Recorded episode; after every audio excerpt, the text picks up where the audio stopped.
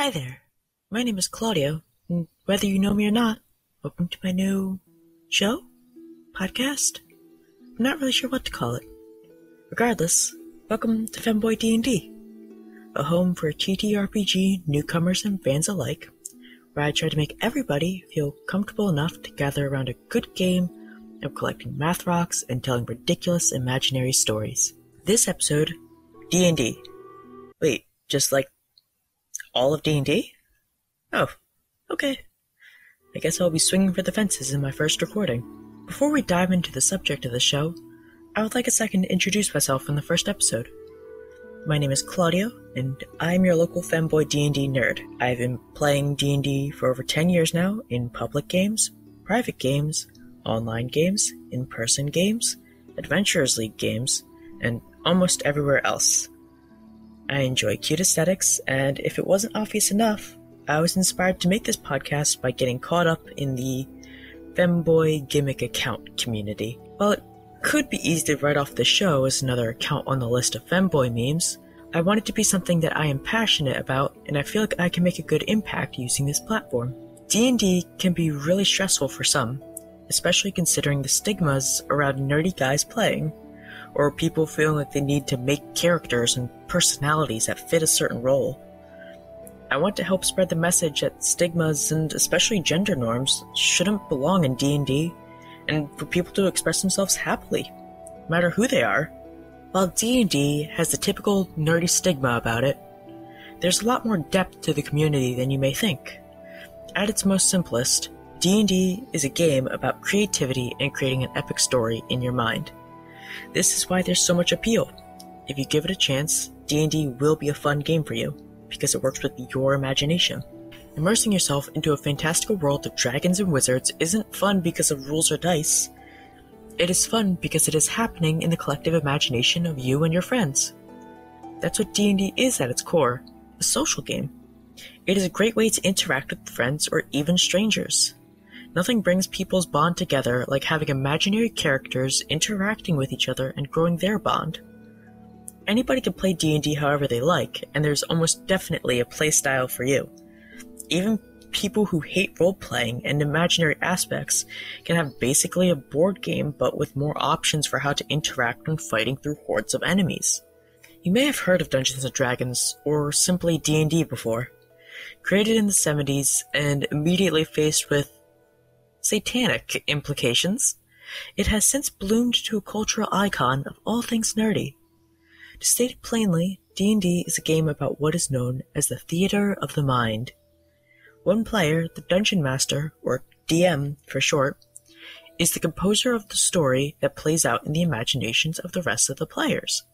The D M controls the setting of this game, non-player characters, stories, interactions, world building, lore, history, rules, and so so so so much more.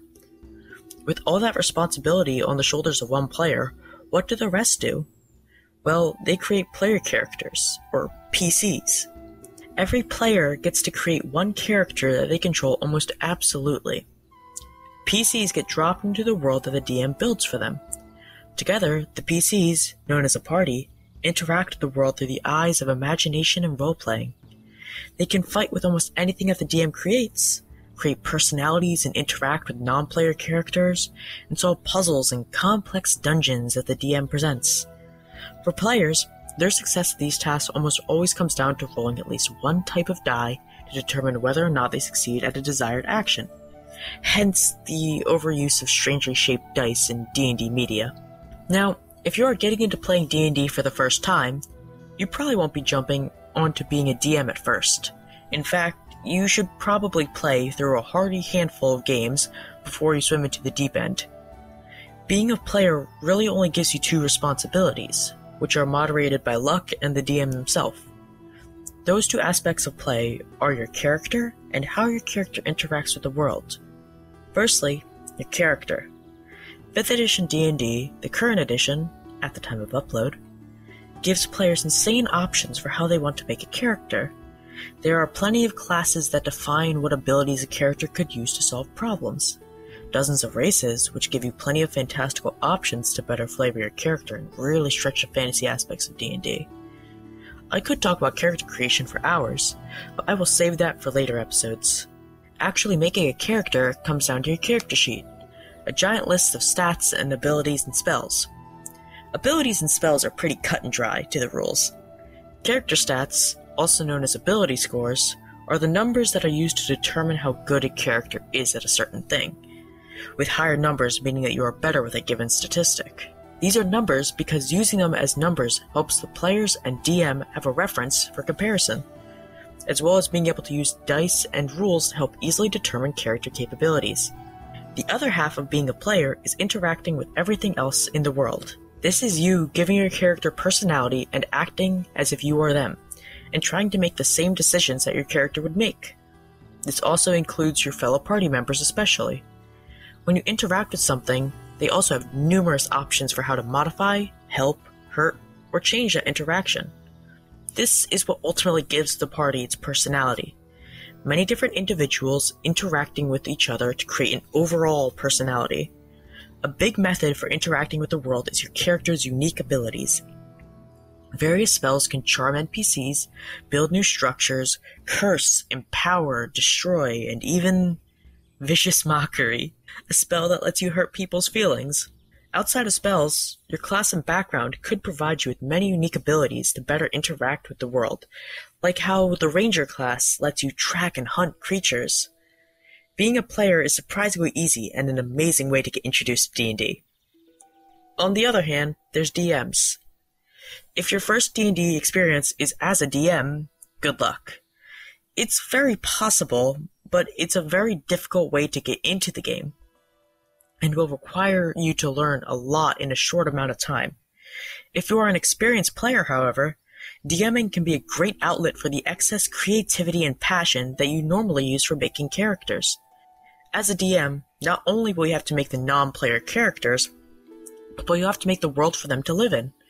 This world can be whatever you want it to be, from a traditional kingdom to a completely different plane of existence. Try to flesh out the world in your mind. How would things work for the people who live there? What races live in this place? How do they feel about certain ideals? While you plan out the world itself, you can't always prepare for what your players will do. You should provide them with a plot, but adapt to what the player characters want to do. A good rule of thumb is to have something interesting wherever your players look. Encounters are what you call the player's interactions with others. This can be a fight with monsters, talking to an N P C at the bar, or receiving a quest from a king.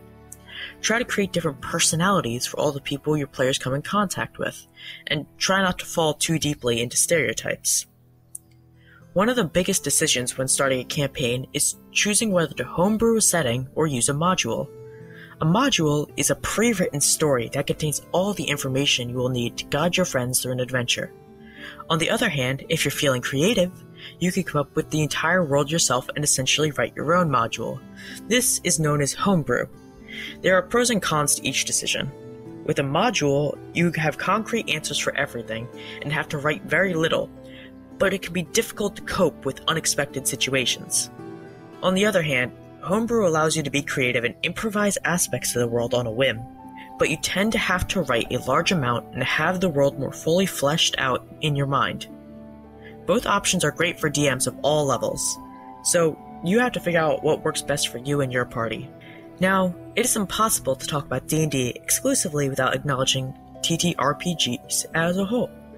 Tabletop role-playing games are the overall category that D and D belongs to, as well as the culture surrounding D and D.